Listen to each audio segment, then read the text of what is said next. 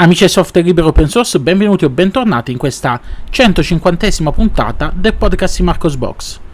E torna di caldo, non ce la faccio più.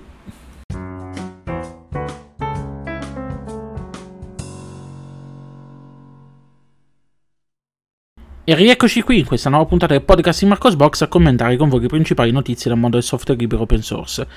Prima di iniziare questa puntata, eh, fatemi fare un, un, grande in bocca al lupo e un augurio di pronta guarigione ad Angelo. Angelo è uno dei lettori di Marcos Box, eh, ci conosciamo anche di, di viso perché è, è un foggiano. Eh, quindi eh, è anche lui di Foggia ed è un appassionato di, di Linux. Eh, sta avendo alcuni problemi di salute nell'ultimo periodo e gli faccio un augurio di, di pronta guarigione e che tutto tutto, io gli auguro di cuore che tutto si risolverà nel migliore dei modi. Forza Angelo!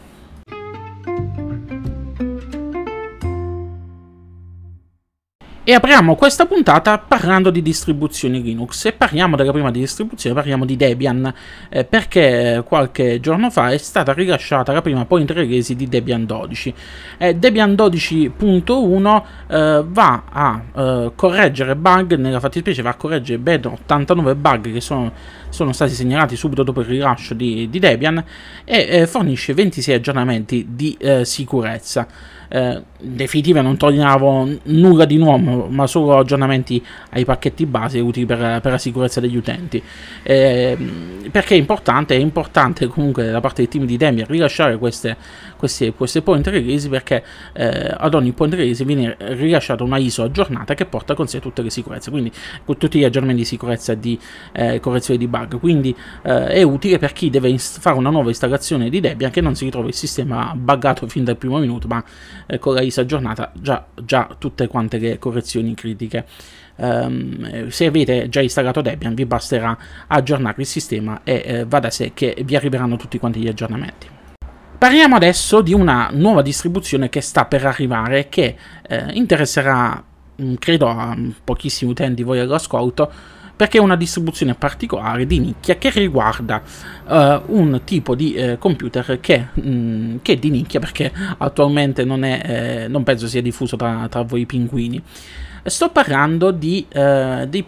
dei, computer equipaggiati con processori Apple Silicon, quindi i nuovi eh, MacBook, MacBook Air eh, equipaggiati con processori M1 e M2. Sapete bene che eh, qualche anno fa è sorto il progetto Asai Linux volto a realizzare, eh, meglio, a raccogliere tutti gli strumenti per realizzare eh, per consentire l'esecuzione di Linux su un computer equipaggiato con processore Apple Silicon. Bene, ehm, il team di Asai Linux ha annunciato sul blog ufficiale del progetto che la nuova distribuzione di punta di Asai Linux si chiamerà Fedora Asai Remix, ovvero sarà il remix eh, che mm, già esisteva, che era già stato pubblicato qualche tempo fa, il remix di Fedora in salsa Asai. Eh, Fedora Asai Remix sarà dunque la distro da scegliere per avere un'esperienza Linux completa e appagante sui computer equipaggiati con processore Apple Silicon.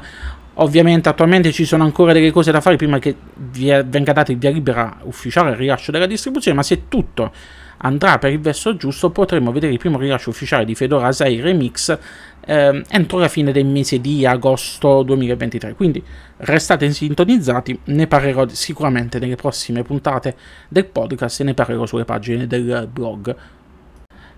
passiamo adesso a parlare della distribuzione Linux eh, più amata e odiata del, del, panorama delle distribuzioni Linux. Sto parlando ovviamente di Ubuntu, come avete eh, di certo intuito. Um, Ubuntu 23.10 eliminerà LibreOffice, Thunderbird e altri programmi dalla sua uh, installazione predefinita. Sì, avete letto bene. Um, questo, il sentore di questo si era già avuto ad inizio luglio perché su Launchpad era apparsa una segnalazione di bug relativa alla rimozione automatica eh, su Ubuntu 23.10, le versioni quelle, in, uh, quelle daily, di diversi pacchetti fra i quali troviamo uh, software del calibro di LibreOffice e Thunderbird. All'inizio sembrava un, un bug, una, una, qualche cosa uh, non voluta, ma poi si è scoperto che è una scelta ben precisa da parte degli sviluppatori della distribuzione che hanno deciso di ridefinire il set di applicazioni preinstallate sulla distribuzione. Eh, ufficialmente lo fanno per ridurre le dimensioni della, della ISO e avere meno cose da testare prima del, del rilascio della, della distribuzione. E, e, di fatto adesso se provate a installare il build giornaliere di Ubuntu 23.10 eh, sia LibreOffice che Thunderbolt sono spariti dai programmi preinstallati ma eh, sono spariti anche applicazioni come Rhythm, Rhythmbox, eh, Remina, Shortwave Cheese, Simple Scan e Transmission. Ora, mo non so voi se eh, la scelta di rimuovere LibreOffice pare una scelta saggia. Uh, a mio avviso è una, una corbelleria, diciamo così, una cosa molto poco intelligente. Perché? Perché Ubuntu è una distribuzione rivolta agli utenti che non sono utenti smanettoni, ma sono utenti che magari si affacciano alle prime armi nel mondo Linux e si ritroveranno adesso con una distribuzione scarna che non ha eh, una serie di applicazioni base preinstallate, applicazioni che uno ci si aspetta di trovare da tempo, eh, che, che noi utenti affezionati ci aspettiamo da, da, una vita di trovare applicazioni come LibreOffice, ma utenti novizi si, si troveranno senza poter aprire Word, cioè i documenti di testo, senza poter aprire quelli, e dovranno andarsela a installare in seconda battuta, dovranno andarsi a cercare il programma. Eh, secondo me, ripeto, rimuovere la suite da ufficio i player, e anche i player musicali mi sembra una scelta poco saggia eh, transmission eh, cheese, simple scan potrebbero anche, ci può anche stare. Eh, di fatto Ubuntu quindi diventa, diventa, come una qualsiasi derivata di Ubuntu tipo PopOS, che PopOS mi sembra anche... Ah no, PopOS mi sembra che nell'ultima versione c'aveva anche LibreOffice, quindi mi sa che stavo dicendo una feseria. Comunque, è una scelta poco saggia a mio avviso. E vi dicevo, ufficialmente è dettata dalla motivazione di ridurre le dimensioni della ISO, avere meno cose da testare, però secondo me io ci vedo un po' uh, il male in questo perché secondo me stanno pensando di magari uno lo avvia il software center, cioè l'Ubuntu Software Center, l'installatore applicazioni di, di Ubuntu, lo store di Ubuntu e verrà propinata di sicuro come prima scelta la versione snap di, questi, di queste applicazioni. Io me la sento come. me, me lo sento qua, me lo sento, cioè, secondo me sarà così, questo è il vero motivo. Quello di spingere ancora di più eh, sull'installazione inconsapevole di pacchetti in formato uh, Snap, che poi mm, è, è, anche quello che si, si vocifera eh, accadrà alla fine con la prossima LTS di Ubuntu che sarà completamente snap centrica. Mm, già le prime avvisaglie ci sono state con alcune dichiarazioni. E, e qui ci dà molto da pensare e sta dando molto da pensare anche a altre distribuzioni basate su Ubuntu questa, questa scelta.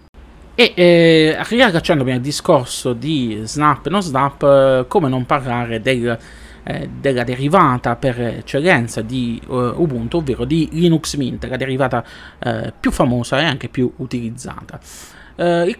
il, mese di luglio è finito e come di consueto Clemente Lefebvre eh, ci torna a parlare degli sviluppi di Linux Mint, di cosa Borgo in pendola e, e, ci fa il punto della situazione anche su, sullo sviluppo di Cinnamon.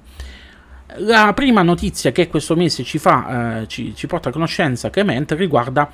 eh, il fatto che sono iniziati i lavori di sviluppo di Linux Mint Debian Edition 6. Eh, la prossima versione eh, avrà il nome in codice file, ovviamente sarà basato sull'ultima versione di Debian, la Debian 12, e arriverà con tutte le funzionalità e le modifiche introdotte su Linux Mint 21.2. Ancora non sappiamo quando arriverà di preciso, arriverà quando sarà pronto, è stato detto. E fanno bene a, ad agire in, questo, in, questa maniera. Una volta che tutto sarà pronto, gli sviluppatori di Linux Mint coglieranno anche l'opportunità in questo caso per lavorare su funzionalità aggiuntive e vedere di ridurre ulteriormente il divario di funzionalità tra Linux Mint e Linux Mint Debian Edition. Parallelamente al rilascio di Linux Mint Debian Edition 6, gli sviluppatori stanno anche pianificando il rilascio di una ISO Edge di Linux Mint 21.2 con i kernel eh, Linux 6.2 che dovrà, ehm, l'idea è quella di rilasciare questa ISO eh, con il kernel più aggiornato per semplificare l'avvio di Linux Mint su hardware nuovo di zecca. Guardando poi più avanti, dopo Linux Mint Debian Edition 6 e dopo la ISO Edge, a Natale 2023 arriverà Linux Mint 21.3 questa nuova versione ehm, semestrale della distribuzione si concederà principalmente sull'aggiornare gli strumenti di produzione delle ISO e di correggere i problemi con Secure Boot. Oltre a questo, eh, il team ha detto che sta studiando, studierà meglio, i pro e i contro di Wayland e valuterà il, il lavoro necessario per la sua potenziale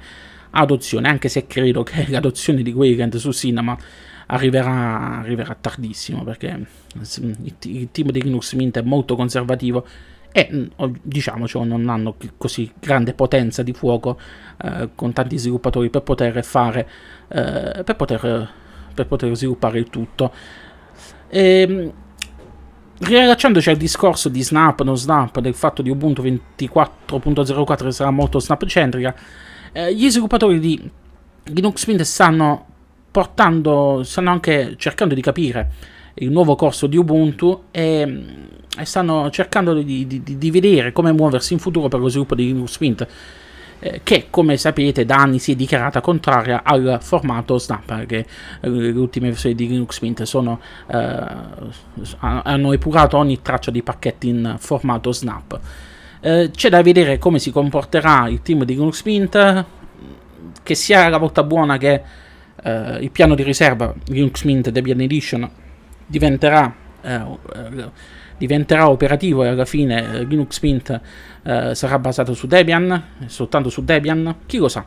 Vedremo, vedremo nei prossimi mesi, vedremo come si evolverà l'anno prossimo con il rilascio della prossima LTS di Ubuntu. Che cosa deciderà il team di Linux Mint? Se si sobbarcherà il lavoro di dover eh, togliere tutto, tutti i pacchetti in formato snap propinati da, da Ubuntu o se magari deciderà appunto di, di tagliare la testa a toro, far fuori l'edizione basata su, su, Ubuntu e dedicarsi esclusivamente all'edizione basata su eh, Debian il cui scopo era proprio quello, il scopo della Debian Edition era se succede qualche cosa a Ubuntu abbiamo un piano di riserva per poter portare avanti la distribuzione. Speriamo sinceramente che non succeda un, un evento eh, divisivo per il team di Mint con, con Ubuntu perché eh, fino, ad ora, fino, ad ora, gli è andata bene eh, e ho apprezzato le edizioni di Mint basate sulle versioni stabili di, di Ubuntu, sulle versioni LTS di Ubuntu eh, perché il team di Mint è riuscito veramente a dare una distribuzione solida, facile da utilizzare, amichevole per gli utenti eh, nuovi, ma anche tantissimo apprezzata da parte anche degli utenti vecchi. Sto, oh, scusate se ho utilizzato il termine vecchio, però mi sto rendendo conto mh, mm, con il blog, con i commenti che mi arrivano, con le cose che leggo online, che molti utenti, quelli un po' più eh, datati, quelli che utilizzano Linux da anni, eh, stanno cominciando ad apprezzare Linux Mint, eh, anche la Linux Mint Debian Edition, e stanno iniziando a, piazzare, a apprezzare Debian, perché eh, ormai la, la, gente quando, diciamo così, quando uno è giovane gli piace provare 50.000 cose, nuovi desktop environment e quant'altro. Però uno alla fine si accorge che eh, un ambiente desktop tradizionale, con una distribuzione stabile, eh, fa, fa, sempre piacere di, di, poterla, di poterla utilizzare. Quindi eh, il team di Xmint eh, ha fatto, fatto, delle cose belle, anche se molto spesso vengono eh, sfottuti per, per, via della, della distro, ma secondo me sono, sono, sono, eh, sono in gamba. Cambiamo adesso argomento e passiamo ai rilasci delle applicazioni. Lo scorso 24 luglio c'è stato il rilascio della nuova versione di Inkscape che giunge alla versione 1.3 quali sono le principali novità di Inkscape 1.3? Beh, eh, le principali novità riguardano le prestazioni che sono state notevolmente migliorate. Sono state poi diverse, sono introdotte diverse nuove funzionalità che potete andare a leggere sulle pagine di Marcosbox, sull'articolo dedicato, e infine sono state anche ehm, apportate alcuni miglioramenti ad altre a funzionalità già esistenti. Vi dicevo che le principali novità riguardano ehm, il, ehm, il, miglioramento delle prestazioni del software, ehm, alcune attività di rendering più pesanti importanti sono state separate internamente per migliorare eh, le prestazioni, per esempio durante lo zoom, il panning, la trasformazione degli oggetti e quant'altro. Eh, altra novità interessante riguarda ehm, la, il modo in cui vengono sfruttati i core del computer. Adesso per impostazione predefinita Inkscape sfrutta la potenza di tutti i core del computer quando esegue il rendering degli oggetti, mm, ma è possibile comunque per chi lo preferisce eh, cercare, limitare insomma, la potenza motocicletta che doveva passare a tutta velocità, dicevo ma è possibile comunque scegliere di limitare la potenza all'interno delle preferenze se, se non volete dare tutta la potenza, non, non, vedo perché non volete dare tutta la potenza quando, quando lavorate, i core l'avete comprati e sfruttati. Comunque, dicevo, per maggiori informazioni vi rimando dedic- all'articolo dedicato sulle pagine di Marcosbox dove trovate una panoramica delle principali novità. E torniamo adesso a parlare della Overture Maps Foundation, che ha pubblicato finalmente il suo primo set di mappe open source e gratuite. Questo primo rilascio include quattro livelli di dati univoci, eh, luoghi di interessi, edifici, eh, reti di trasporto e confini amministrativi. Questi livelli, eh, che combinano varie fonti di dati cartografici aperti, sono stati convalidati e fusi attraverso una serie di controlli eh, di qualità e includono quasi 60 milioni di luoghi in tutto il mondo. Eh, sapete bene ehm, chi fa parte della, di, questa, di, questa, fondazione? Troviamo eh, Meta, troviamo Microsoft, troviamo, eh, troviamo OpenStreetMap, troviamo comunità di OpenStreetMap, ma troviamo anche ehm, Amazon e altri big del, dell'informatica che si sono consorziati, finalmente hanno capito che bisogna consorziarsi per eh, realizzare un prodotto finalmente concorrente con eh, il servizio di mappe di Google. Speriamo che il progetto vada avanti e speriamo di vedere qualcosa di tangibile prossimamente con navigatore e quant'altro perché è davvero interessante. E passiamo adesso a parlare di una notizia che sta facendo il giro del mondo e che sta eh, riscuotendo eh, preoccupazioni da, da ogni parte. È una notizia che riguarda Google e di una eh, sua eh, recente proposta per l'introduzione all'interno del codice di, ehm, di, Chromium, in realtà spoiler, l'ha già fatto perché alcune, eh, alcune funzionalità sono state già introdotte eh, in via sperimentale nel codice di Chromium, eh, questa, questa, nuova API chiamata Web Environment Integrity che secondo Google dovrebbe aumentare il livello di sicurezza del web, è una sorta di DRM del, del browser. Eh, che cosa fa questo di fatto? Detto in parole semplici, eh, quando noi ci andiamo a connettere su un sito eh, che Uh, cui server integra questa API, um, noi comunicheremo con il sito, il sito chiederà un token crittografato che attesti che il browser in questione, il dispositivo in questione, sia un dispositivo uh, autorizzato, eh, diciamo tra virgolette ehm, che magari stiamo utilizzando un browser sicuro, un dispositivo sicuro e quant'altro. Um, questo, questo, questa verifica uh, di questo token verrà tramite un servizio terzo, quindi che ne so, uh, il server si connetterà con un fornitore di servizi, un a caso per esempio Google, e dirà ehi Google, mh, mm, questo qui si sta provando a connettere con il mio sito, che faccio? Lo autorizzo? Uh, secondo te è un client fidato? È, è buono? E Google dirà sì sì autorizzalo e, e noi potremo avere accesso alla pagina. Google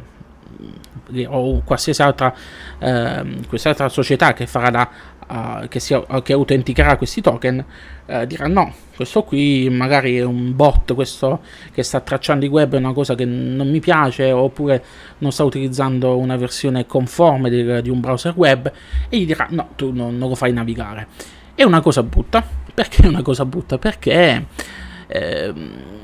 perché di fatto va a introdurre un, un DRM per, per, le pagine web, rendendo eh, quasi impossibile anche il blocco degli annunci pubblicitari del browser, in quanto per esempio questa API eh, potrebbe rilevare o bloccare più facilmente gli ad blocker. Dice, eh, dopo il controllo del token, vede che hai un'estensione per bloccare la pubblicità e dice, ah no no, allora quello non lo faccio entrare sul sito, non lo faccio visualizzare il sito oppure uh, dice, potrebbe anche essere una cosa ancora più, più, grave perché i siti web potrebbero utilizzare i token per tracciare gli utenti uh, su diversi domini o servizi oppure usarli per imporre restrizioni geografiche o di censura.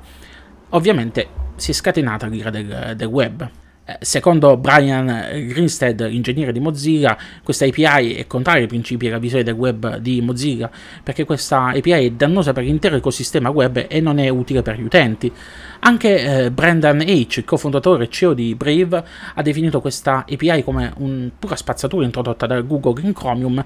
e ha confermato l'impegno da parte del team di, Chrome, di, di, scusa, scusate, di, Brave nel rimuovere dal proprio browser queste e altre modifiche eh, spazzature inserite da Google in eh, Chromium. Anche il, l'ingegnere di Vivaldi, eh, Julien Picalausa, eh, ha definito questa API pericolosa perché conferisce potere e controllo alle entità decisionali. Infine si è fatta sentire anche la Free Software Foundation che si è dichiarata contraria in, questa, questa, in quanto questa API eh, minaccia la libertà di navigare su internet con il browser che noi eh, preferiamo. È una cosa grave, è un attentato grave che Google sta portando al web libero. Eh, sì, sembra una cosa apocalittica, però è, di fatto è così perché eh, se una API di questo tipo dovesse prendere piede sui server, come vi dicevo, potrebbe essere per esempio utilizzata per eh, evitare la connessione di un, di un, browser quando è presente una, una ad blocker. Che questo di fatto è il sogno, è il sogno quello è il sogno proibito di Google da, negli ultimi anni, quello di, di, di, di, castrare, di bloccare tutti quanti eh, gli ad broker. Google eh, recentemente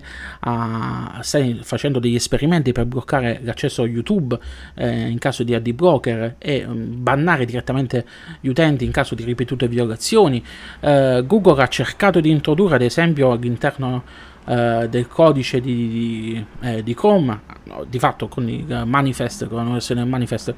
ehm, di, di, andare a, a, a, ridurre le capacità eh, degli ad broker di agire eh, su, uh, sui, uh, sui, browser basati su Chromium. Eh, quindi Google, di fatto, quello, il, vero, il vero, la vera idea di Google, a mio avviso, quella di di bloccare eh, l'utilizzo di, di ad ed altri strumenti simili perché va a intaccare le sue fonti di guadagno. E eh, potrebbe anche riuscirci perché di fatto eh, se introduce queste API dicevo tu non obbliga nessuno a introdurre però se tu sei un, so, un sito di, eh, di, un quotidiano che utilizzi il circuito in networking di, di Google per, eh, per la pubblicità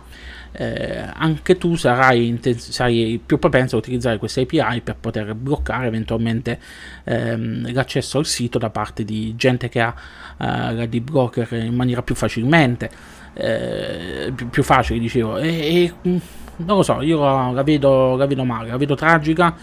ed è preoccupante questa, questa svolta malvagia di, eh, di Google per quanto riguarda il controllo del web ed è anche il motivo per il quale io continuo a ripetere da anni che eh, tutta questa caterva di browser basati su Chromium è il male, perché non c'è biodiversità all'interno del panorama dei browser web.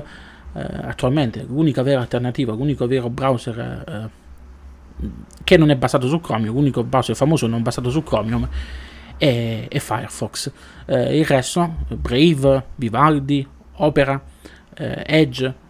sono tutti basati su Chromium e so, sono, sono, costretti a sottostare alle modifiche che Google spedisce in Chromium. Eh, speriamo che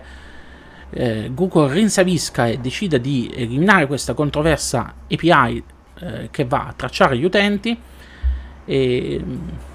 ne vedremo, capiremo che cosa accadrà nei, nei prossimi mesi.